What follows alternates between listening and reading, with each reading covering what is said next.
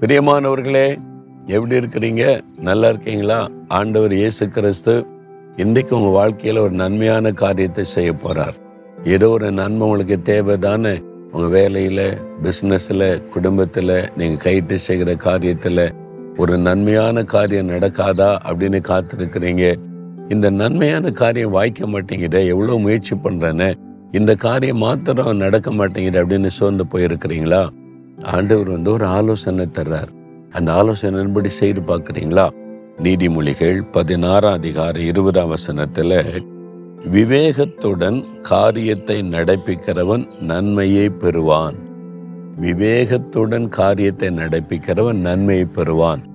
நீங்கள் எதிர்பார்க்கிற நன்மை நடக்கும். உங்கள் வேலையில் பிஸ்னஸில் குடும்பத்தில் நீங்கள் ஏதோ ஒரு காரியம் சொல்கிறீங்களே நன்மை நடக்கும். ஆனால் கொஞ்சம் விவேகம் வேணும்.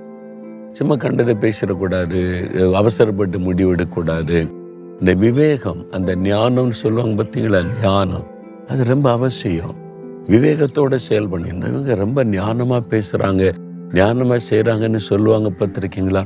இவங்க காரியத்தை எவ்வளோ அழகாக விவேகமாக செய்து முடிக்கிறாங்கன்னு சொல்லுவாங்க பார்த்துருக்கீங்களா? அந்த ஞானம் விவேகம் என்கிறது ரொம்ப முக்கியம். அப்படி செய்தால் நீங்கள் நன்மையை காண்பீங்க. உங்கள் காரியத்தில் தோல்வி வராது. நீங்கள் நன்மையான காரியத்தை பெற்றுக்கொள்ள போறீங்க. இந்த ஞானம் எங்கிருந்து வரும்? இயேசு கிறிஸ்துவே நமக்கு ஞானமாக இருக்கிறார். நானே யோசித்து பார்ப்பேன். நான் ஒரு கிராமத்தில் இருக்கிற ஆள். ரொம்ப படித்த ஆளும் கிடையாது. எல்லாமே அறகுறை தான். என்னுடைய படிப்பு எல்லாமே. காலேஜில் எல்லாம் ஒரு வருஷம் கூட முடிக்கலை. வெறும் ஆறு மாதம் ஊழியத்துக்கு அழைச்சிட்டாரு. இவ்வளோ பெரிய ஊழிய காரியத்தெல்லாம் எப்படி செய்கிறது எனக்கு அதுக்குரிய ஞான புத்திலாம் கிடையாது. ஆண்டவர்கிட்ட போய் முழங்கால் போட்டு எனக்கு ஞானம் தாங்க ஆண்டவரே இதெல்லாம் நான் எப்படி செய்யறது எப்படி இதை நடத்துறது எனக்கு ஞானம் கொடுங்க. ஒவ்வொரு நாளும் நான் ஜெபிக்கும் போது ஆண்டவர் அந்த ஞானத்தை எனக்கு கொடுத்து இதை இப்படி செய்ய அப்படி செய்ய இவங்கள பாரு இதை நடப்பி அழகாய் நடத்துகிறார். அந்த விவேகம் நமக்குள்ள வந்துட்டா அந்த ஞானம் நமக்குள்ள வந்துட்டா நன்மை நடக்கும்.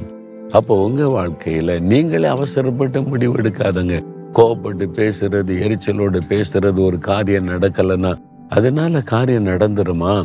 கொஞ்சம் பொறுமையா அமைதியா ஆண்டோடைய பாத்துல போய் கொஞ்ச நேரம் உட்கார்ந்து வசனத்தை தியானித்து ஆண்டவரை இது எப்படி செய்யறது எனக்கு ஞானம் கொடுங்க.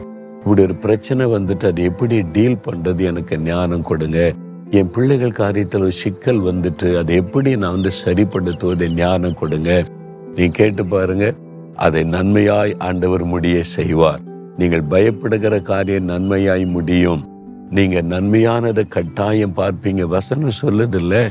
அப்ப கேக்குறீங்களா? எனக்கு ஞானம் கொடுங்க விவேகம் தாங்க. அப்படின்னு கேக்குறீங்களா? இயேசு அதை உங்களுக்கு தருவார்.